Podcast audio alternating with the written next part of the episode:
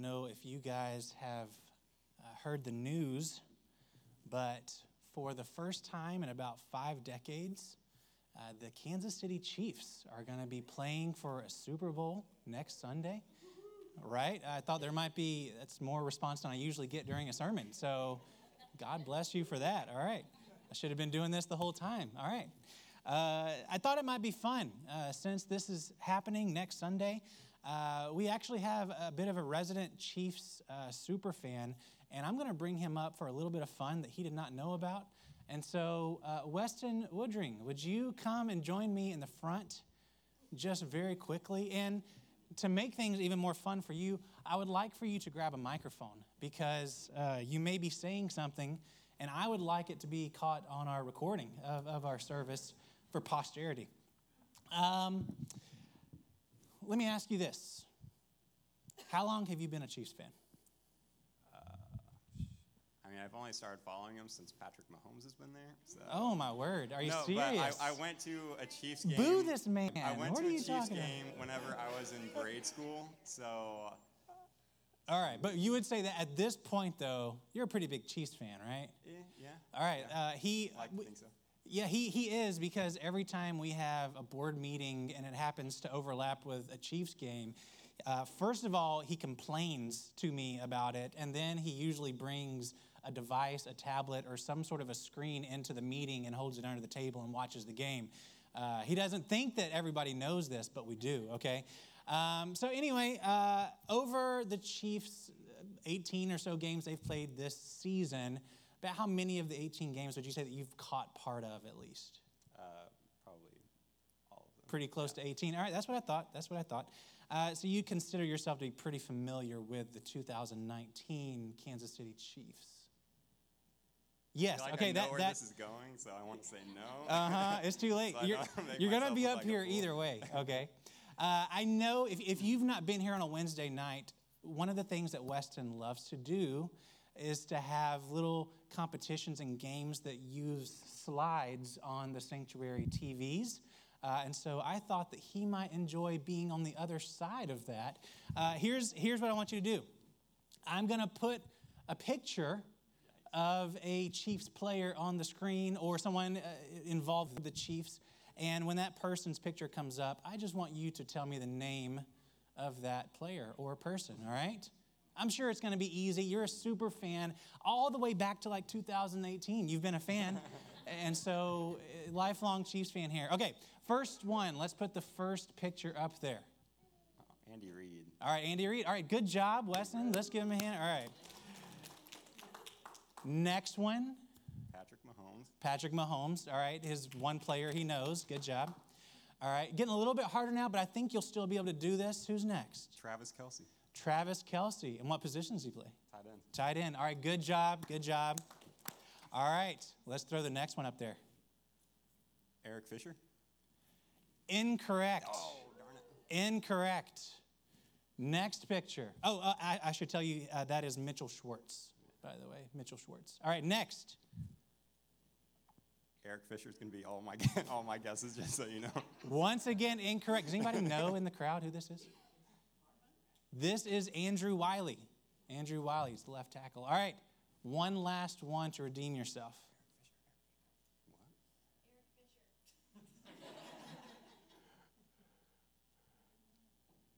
I have no clue.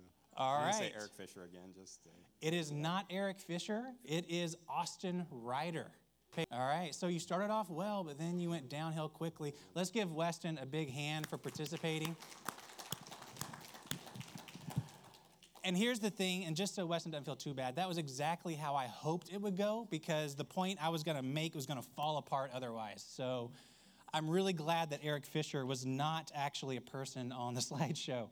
Uh, here's the truth of the matter not many people, even fans of the Kansas City Chiefs, even if they were fans before, you know, Patrick Mahomes, uh, not many of them could identify guys like Mitchell Schwartz, Andrew Wylie, Austin Reiter, or Eric Fisher, clearly.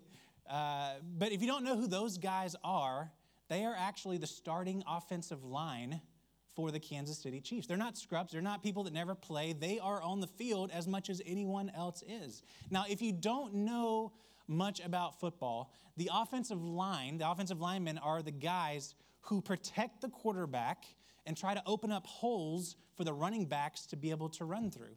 Now, when they do their job well, you don't even notice that they're there. That's kind of the tough thing about being an offensive lineman. If you're doing well, nobody ever says your name.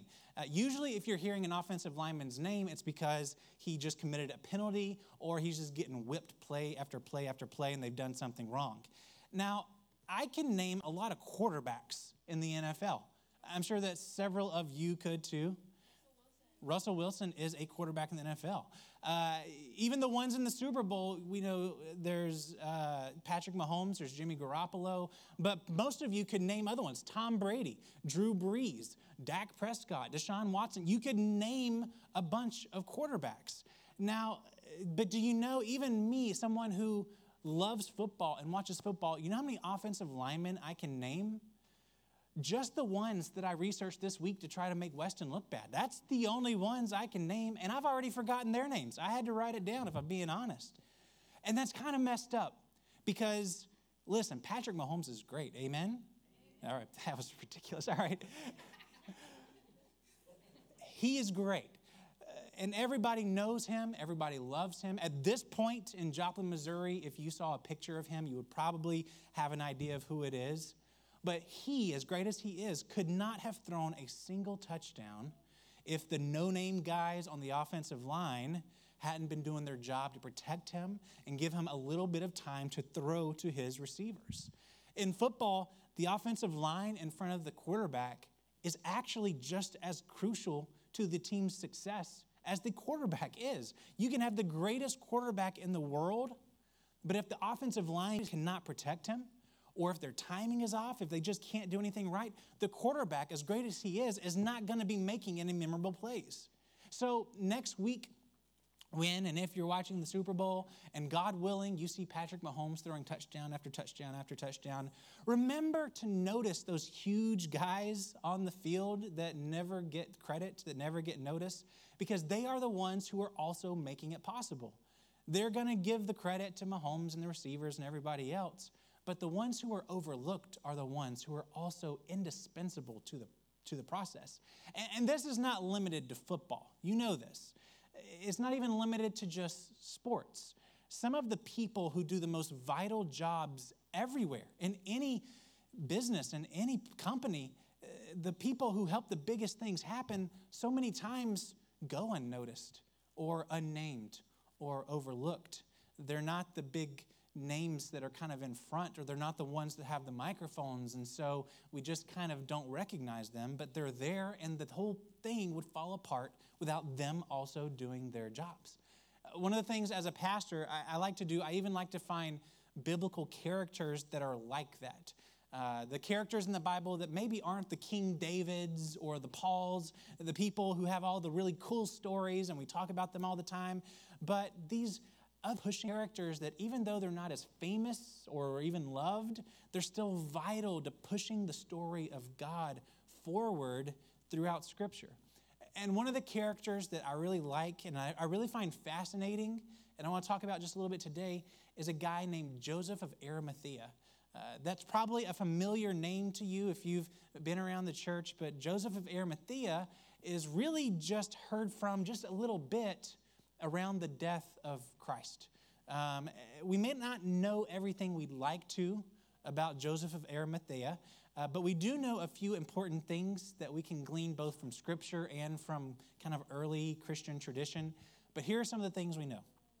We know he lived at the time of Jesus and was a follower of Jesus. We know that he was a very wealthy man. We know that he was a prominent member of the Sanhedrin, which was kind of the, the governing body that actually turns Jesus in to be arrested and crucified. Uh, it was Joseph of Arimathea, and this is why we know him, who took possession of the body of Jesus off of the cross and laid him to rest in Joseph's own personal family tomb.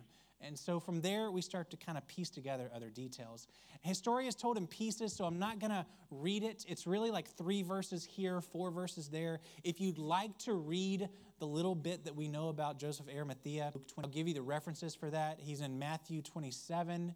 He's in Mark 15, he's in Luke 23, and every time it's just for a couple verses and then he disappears.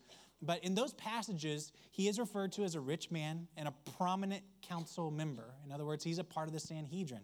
Um, he was, it, it describes him as a good man and a just man, and it goes into detail saying that he had not consented to the trial that had condemned Jesus. Even though the body he was a part of was really an instigating factor in all of that, it says he was not in league with them. It was not, he was not on board with that. And after Christ's death, Joseph, the scripture says, being a disciple of Jesus, but secretly out of fear for the Jews, asked Pontius Pilate if he could have the body of Christ off of the cross, that he could take possession of it. And Pilate gives him permission. And then, after preparing Jesus' body for burial, Joseph lays the body in this rock hewn tomb in a garden. And the tomb was obviously owned by Joseph. And it fulfilled a, a prophecy in Isaiah 53 that the Messiah was to be buried in the grave of a rich man. Um, it's a really interesting story. Mark's gospel even says that Joseph went boldly to Pilate. In other words, he risked a little bit. Uh, and it was really just in time. Uh, because there was a, another writer that I was reading over the past couple of weeks, uh, he noted that unless there was a special application that was sent in to Pilate on behalf of Jesus, Jesus' body would have been buried really that night in a common grave with other criminals because the Jewish law said that the body of an executed man could not remain on a cross for the Sabbath. And so, to avoid breaking that law, they would have just put him in to kind of a mass grave with criminals. Now, at this critical juncture, at this point in the story, and this is the story of Scripture. This is kind of the culmination of everything, right? There's a reason why at Easter we talk about the, the death and resurrection of Christ, is because this is the most important story that defines us as Christians. And in the middle of this story, at a critical juncture, God calls forward this secret disciple named Joseph. And that's the point that I want to really highlight today. Because I want you to consider a few things that maybe you hadn't really considered before, because he's not a major character. Joseph of Arimathea probably didn't consider himself some hero that, like, he was doing some great big thing that was going to be remembered by history. In fact, as he was doing all of this, he probably felt pretty crummy about it. He was probably sad. He was probably depressed about the entire thing. He felt hopeless because he loved Jesus and Jesus was dead. And even though Joseph was a rich and influential man, all of his money, all of his influence, all of his power was not enough to save Jesus. He couldn't have done it. All that he could possibly do is give him a decent and respectful burial instead of having Jesus' body thrown into a mass grave. There is nothing in Scripture that would indicate that Joseph of Arimathea expected his gift to matter.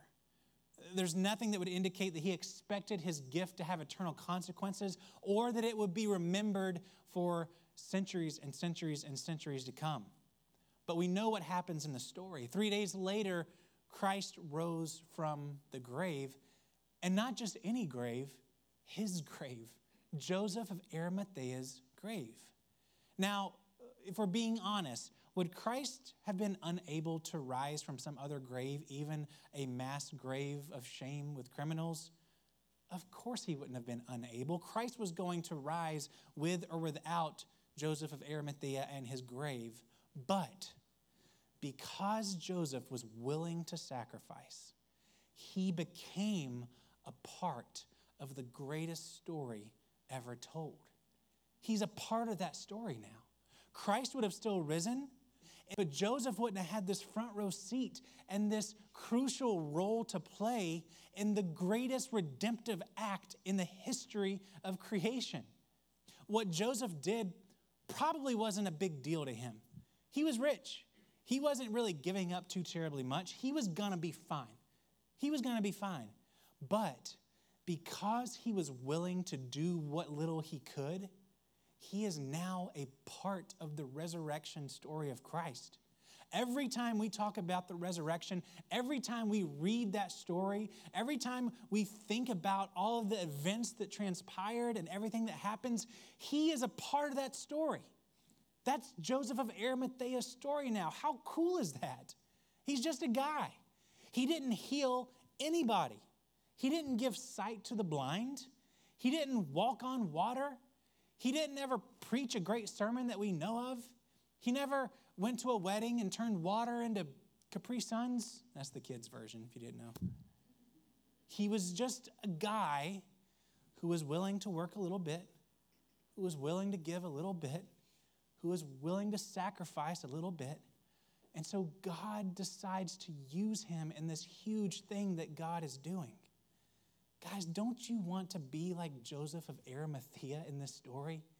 Don't you want to be part of something way bigger than yourself? Don't you want to see something amazing happen?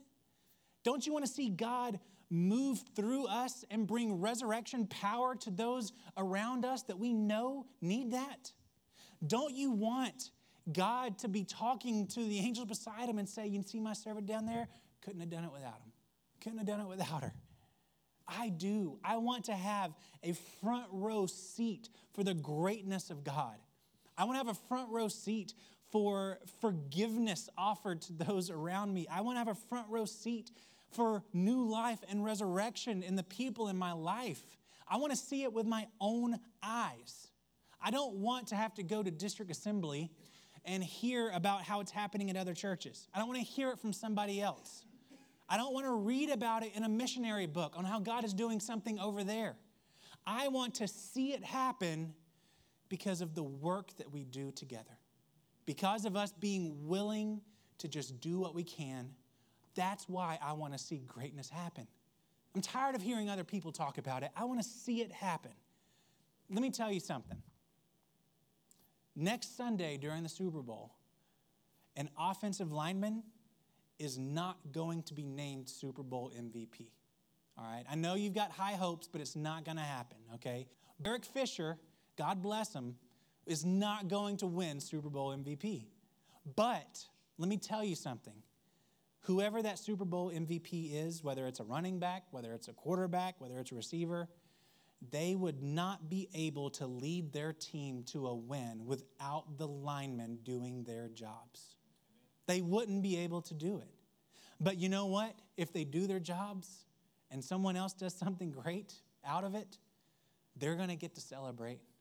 They're going to be champions. They're going to get a ring. They're going to get to ride in the championship parade just the same as everybody else.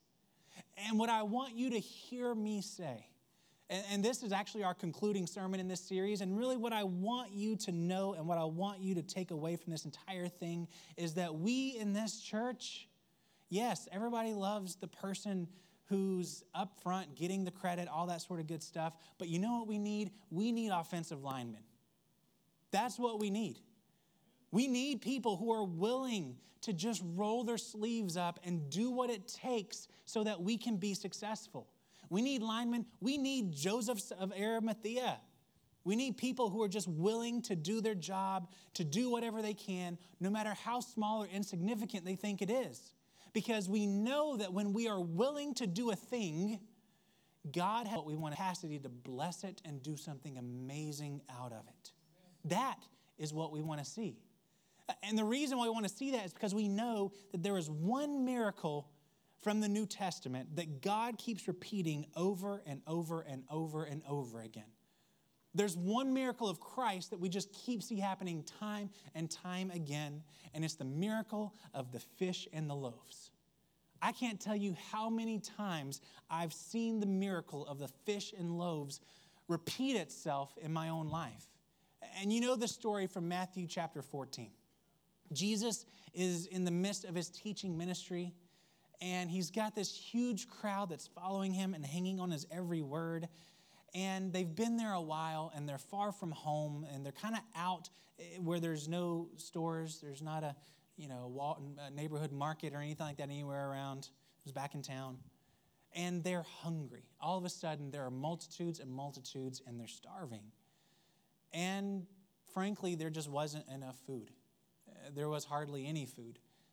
Something amazing simply could not be provided with what they had because what they had was so insignificant. But there was this one young boy, and we don't know how old he was, but what he had in his hands, he couldn't feed thousands. He couldn't even come close. But what he had in his hands, he was willing to give to Christ. Five fish, two loaves of bread. He was willing to give that to Christ. And because he was willing to give that to Christ, this is the conclusion of that story in Matthew chapter 14. Then he, Jesus, ordered the crowds to sit down on the grass. And taking the five loaves and the two fish, he looked up to heaven and said a blessing. Then he broke the loaves and he gave them to the disciples, and the disciples gave them to the crowds, and they all ate and were satisfied. And they took up 12 baskets full of the broken pieces left over. And those who ate were about 5,000 men, and that's beside women and children. So realistically, we're talking at least 10,000, maybe 15,000 people there. All from five loaves, uh, I'm sorry, five fish and, and two loaves. This is one of Jesus' most famous and beloved miracles. We love this story. Did the young boy have a lot to give? No. What he had to give was insignificant, it wasn't special at all. Eh, but what we learn from this story is that when we give what we have to God, it creates space for something miraculous to happen. When we give what we have to God, no matter how insignificant, we create space for the miraculous to week. And you know who the unsung hero of this story really is? I was thinking about this this week. You know who the unsung hero is? It's not even the boy, who we don't even know his name. He's a nameless boy. That's not really the unsung hero. If you ask me, the unsung hero of this story is that boy's mama, all right? Because you know good and well that a stinking teenage boy didn't pack his own lunchbox. Don't you? I bet you anything. Just, it just blows my mind. You know, 10, 12, 13,000 people there, and the only one who brought a snack was her baby. And you know, if you're a parent, you know that when she kind of rolled up that paper bag for, you know, the paper sack with a snack in it and was like, no, before you go, take this, you know he rolled his eyes at her, right? You know he did, but she made him take it anyway. But you know what? She did her job. She did what she was supposed to do. And when the time came, her son did what he was supposed to do. And the, you know, the result is that when all these nameless people did what they were willing to do, when they did the things they were supposed to do, when they did their jobs, Christ took over and made the miraculous happen. And it wasn't because they were special, and it wasn't because what they had to give was unique. It was because when they were willing, it created space for God to do something miraculous. Loaves and fish, it still happens every day. It still happens every day. If you are willing to give a little bit of time, if you will be willing to put forth a little bit of effort, if you will be willing to roll up your sleeves, if you will be willing to sacrifice just a little, God can use those gifts to do far more than you could ever dream is possible under your own power, but we have to be willing to do so to create that space for the miraculous. I'm almost done here. This is not a very long sermon, but I want you to understand that there are no insignificant people in the kingdom of God. There are no insignificant jobs in the kingdom of God. There are no insignificant roles or gifts any more than there are insignificant positions on the football field. Because even if the rest of your team is top notch, if there's one position that's just not pulling its weight, the other team's going to take advantage of that. And it's going to keep you from doing what you could do otherwise. There are no insignificant gifts, efforts, or jobs in the kingdom of God. And likewise, there is nothing that we can give to Him that He can't make like loaves and fish and multiply it to do the things we can't even fathom, to do the things we can't even dream of. And here in our church, we're good at this. We have unsung heroes here. And I'm not going to start naming people like I did last week. You should have seen some of the looks I got while I was preaching, daring to mention some folks that don't like to be mentioned. I'm not going to do that again. But the truth of the matter, and, and I hope you hear me saying this in the spirit that I mean it. The truth of the matter, eh, we can look at the football metaphor, is that there are far more nameless and faceless offensive linemen on championship football teams than there are star quarterbacks. There are way more offensive linemen that we don't know their names on Super Bowl winning teams than there are star quarterbacks on Super Bowl winning teams. It's true in football and it's true in the church. And without the ones who are working unrecognized, without the ones who volunteer and maybe don't get the recognition that they deserve, without the ones willing to roll up and do the work that needs to be done, without the ones who are willing to give even when it seems insignificant in our own hands, let me tell you, we would not accomplish anything. We would not get anything done, uh, anything done, and we would fall apart. It, it can't be just a staff, it can't be just a few prominent folks. It takes all of us working together to make this work. And so the, the story of Joseph of Arimathea, the story of the boy with the fish and the loaves, what we see is that the simplest of actions, service towards others, obedience and faith, giving what we can, it, it creates an opportunity for God to do something miraculous. God uses every seemingly minuscule moment to reveal His goodness and His grace. And the worst thing we can do is to rob Him of those moments of our faithlessness, or our faithfulness, I should say. Because here's the question Don't you want to see God do something miraculous with whatever it is that we can offer Him? Really ask yourself that. I, have the suspicion that there are a lot of people, and I don't mean this just in our church, I mean just across the, the, the church in general. I have a feeling there are a lot of people who come to church and they don't really expect anything. They don't expect to be awed. They don't expect to see God do something impossible. And so the question I have for us is do we really want to see God do something miraculous here? Do we want to see incredible things happen in our church? Do we want to see and hear stories of redemption that are impossible to believe?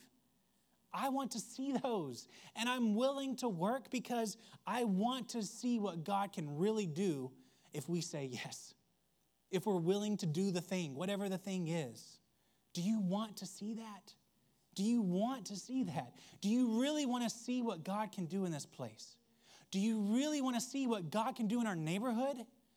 Do you really want to see what God can do in our town? Do you really want to see what God can do in your family?